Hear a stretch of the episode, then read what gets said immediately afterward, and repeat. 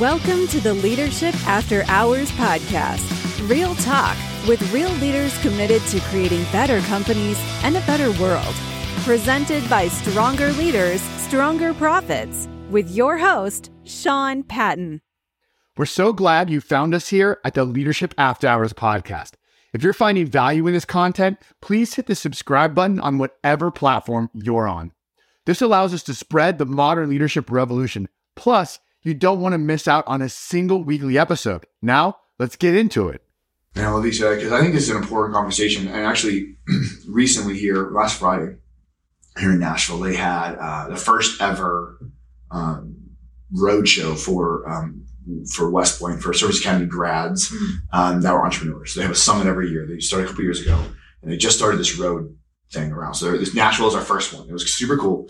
Got to see all these old grads. They had, a, they had a you know, they had a, a, kid who just got out last year or got out of West Point, still in the army, young lieutenant, right? Graduated in 2022. And we had a 1955 grad. Oh, wow. Yeah. So super cool. But, um, anyway, I was talking with actually a, a West Point grad, recent officer who's a special forces officer now where I was, um, just wants, thinks he wants to get out in a year or two, kind of same time frame. And it, we had a kind of deep conversation around the exact same thing you just mentioned. But I think that this is an important lesson that I've found with all, a lot of my clients. And I think this resonates because I actually, so let me tell you how, what you just said, and I saw it in my mom. Yeah. Okay. So the same thing is that as people, we attach our identity sometimes um, to these external roles, right? Mm-hmm. The roles we play. I'm yes. a, you know, I'm a father. I'm, uh, I'm a, I'm a wife. I'm a husband. I'm a partner. I'm a Marine. I'm a soldier. I'm a, I'm a veterinarian. I'm a teacher. I'm a, all these things, right? And, uh, and we really rally on that because I think that's, if we don't spend any time thinking about it, that's just what you do. You mm-hmm. identify yourself, not who you are, but what you do. But the danger in that and I think this is what hits so many veterans and why so many struggle. And unfortunately, lose some to, to this struggle mm-hmm.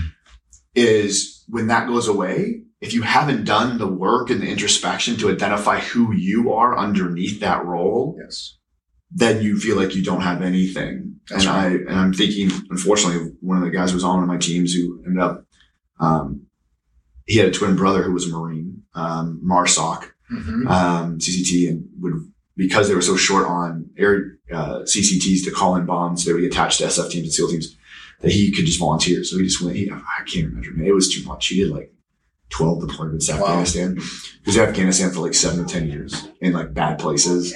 Came back, and ended up taking his own life, and his twin brother was on my team, mm-hmm. and ended up taking his life. And part of that was because I think he just didn't know who Mike was outside of being a soldier. And I saw it with my mom, who was a school psychologist and then in special education administrator and worked with, you know, disadvantaged kids. And she was an educator. So that's all she was. I'm to say all she was, but that's in her identity. That's like a big part of who she was.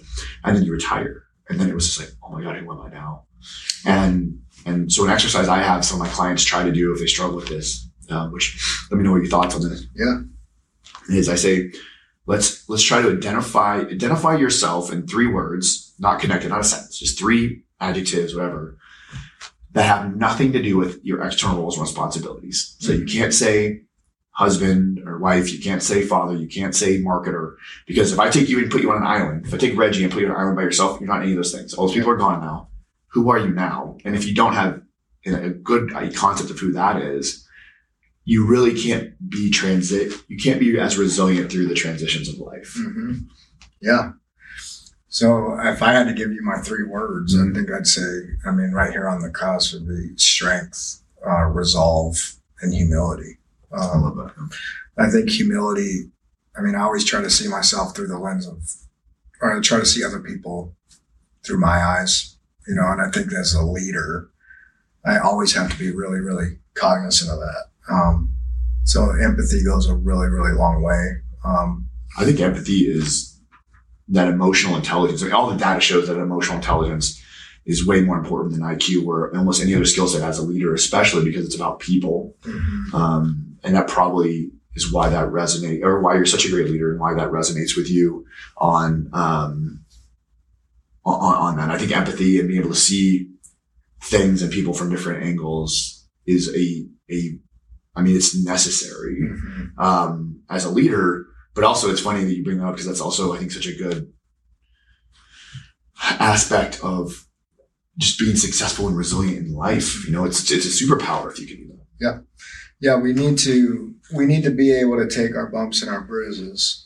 But in order to take those bumps and bruises, we got to ask ourselves like, why are we doing this in the first place? So you got to believe in something, right? I think I think that's a really good point. So, um, because we're gonna have to cut this in two. So if we need, to so don't miss the second part. We're gonna get right into it because I want to continue this sentence here with with Reggie because there's so many good points here. So, yeah, to bring it, to bring it back to that, the, the purpose, right? Yeah. So we were just talking about empathy and um and be pushing through struggles. So on the purpose side, that's like that's helping people find purpose, define it is like literally an obsession of mine right now. Yeah. Um, and uh, because I can see the impact of it. Mhm.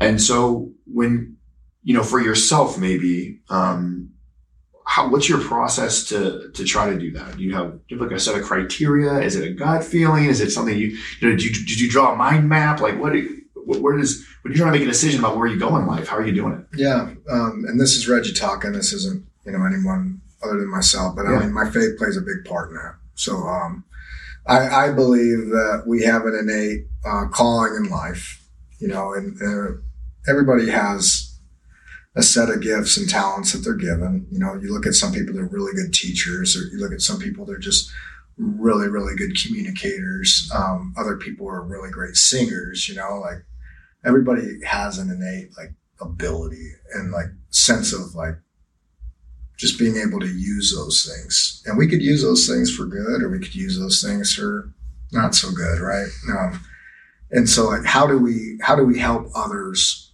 along the way? That's one thing. Uh, the, the next thing I'll say is where the intersection of those gifts, talents, and passions are. And then everybody kind of has a burden on their heart, right? So like something that they really, really um, feel drawn to, and that's usually through life experience, Mhm. or or maybe not. Maybe you were just extremely, extremely passionate. I'm using this example about like animals, or maybe it's about underserved youth. Whatever it is, there's something there. Um, so where the intersection of those gifts, talents, and passions go with the burdens on your heart is where you start to see um, you living your purpose. You know, I believe that. Dude, I, I love that. So in in my book, which is right here, Warrior's Mindset: The Six Keys to Greatness, um, book, is uh, is one of the the third one is the North Star theory. So yeah, I have a uh, a, a theory on fulfillment um, and purpose, and mine is that every living creature, and uh, that includes humans and all the up plants, is, is what test this theory against. Every living creature is its happy, most content, and fulfilled when its activities and environment are aligned with its genetic purpose. And, and for human beings, the, the Cliff Notes version of that is we're tribal creatures. Yeah. Um, and that's why I love the fact you brought up impacting others. Yep. Because I think it's basically impossible, um, despite what modern society and the marketeers will tell you, that any personal goal or self-centered gratification is going to actually lead to total fulfillment. And Yeah. I think it's because we are designed um, through uh, you know, the creator through evolution. Honestly, right? I mean, that's what separates us from other primates is that we we were able to gather in more and, com- and communicate more and more complex structures. I mean, even over other humanoids like Neanderthals and, and things Yeah. like that. So that's part of who we are, just as human beings. Now, when it comes to individual, now we're looking at the next level. Yep.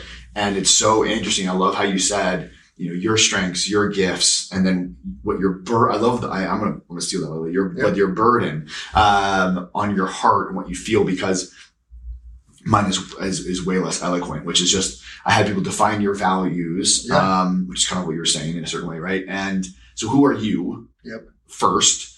Um, and then I actually have them do a SWOT assessment. So for those who know Nice. this, uh, uh, strengths, weaknesses, opportunities, and threats that we do like in the business world. Yeah. And I have it do I have them do that with their worldview. That's great. So what do you see the strengths of your world, the opportunities, the threats? And and I don't say the world, just your worldview, because for some people that's their family, some it's the Yep. community, some some maybe it's the world, some it's the country, whatever. Maybe it's their business. Okay, sorry. So yeah, this this North Star theory about doing a SWOT assessment, right, about their worldview, right? Strengths, weaknesses, opportunity, threats. And then within that, I'm like, pick the one that you want to address. Yep. Um, and that's kind of the way that I have tried to help people find that burden on their heart. Yeah. Um, when you, you know, with your Bunker Labs and your other roles, and, and I want to get to your nonprofit here, Yeah. um, your calling. So, what, when you would talk to someone else and you ask them, what kind of questions or what advice would you have for people listening on if they're like not sure about what that burden is or where, where to point their energy and skills? That's a great question. I would wholeheartedly tell them, like, look at your life experience, look at what you've been through, look at all the the trials of your life, and ask yourself what's the recurring theme in that, and and how can you use those experiences for good. Um, and whenever you really start to understand that, um, does it align with a burden that you have on your heart? So, for, specifically for me, the example is I grew up uh, really poor. You know, I um, my parents like weren't the best parents, if I'm being honest. Um, there was a season in my life where I was in martial arts, and that was really good for me. You know, and um, I remember one day it was like, "Hey, you're you're not going to be able to do this anymore. We can't afford it." And so it was all just kind of ripped away, right? Yeah. not in a bad way, but I mean, they just couldn't afford it anymore. And um, growing up, you know, I didn't have a lot of good role models. You know, a lot of alcoholism, a lot of drugs, a lot of those different things. And as I grew up and, and got myself together, I got in a lot of trouble as a kid. You know, a lot of trouble, um, doing really ridiculous things. Marine Corps really was good for me. Um, and as I got older, I always seemed to have like this kind of like wanting to do more for kids like me, you know, and um, Embrace Process was an opportunity to do that. Um, so started training Brazilian Jiu Jitsu while I was in the Marine Corps and just saw like the ability for it to be something more than just like what I was doing with it. you know? Right. So that's kind of how it all. Yeah. So, and and that's another thing we have in common is Brazilian Jiu Jitsu. We both train um, in martial arts uh, in that way. So, for those of you who don't know, we and, and I met you through Bunker Labs, but then I found out, and, and actually, I think we maybe had seen each other at some different like regional Jiu Jitsu stuff and tournaments or whatever. Um, and then I found out that you had a, a nonprofit that you were Mhm. you were leading around the jiu-jitsu space Yeah. um, called Embrace Process, right? Yes. So, so tell us about that. Yeah, Embrace Process was kind of born uh, with the realization that you're you're never done growing. Um, that where you are in life, you know, just kind of use it for good. A lot of what we're talking about, you know, like just be comfortable in the uncomfortable. And we're trying to instill those same things, like what you experience on the jujitsu mats. You know, like I may be in somebody's somebody's guard or somebody's mount, and it's really uncomfortable. But I have been equipped with ways to to overcome it. As long as I, I stay calm and I focus on the technique at hand, um, Not and, panicking, right? and not panic. fight that fight or flight. Yes, exactly. That I could get out of it. That I could actually do certain moves in the arsenal to get out of it. Right. Yeah. Um, and we're trying to instill that into youth off the mats. So being able to show them on the mats, like, hey, yeah, that that's not comfortable when you're there. And in life, you're going to be put in positions like that. Don't freak out. Stay calm. Run the play. Yeah. And and providing role models around that, like Zach, I'll give Zach a call out. You know, Zach does such a good job. They're not coming to jujitsu to to wear a gi that's too hot for them, right? Because they complain constantly it's too hot. Um, they're there for Zach. Because it's consistent and they've already built a relationship.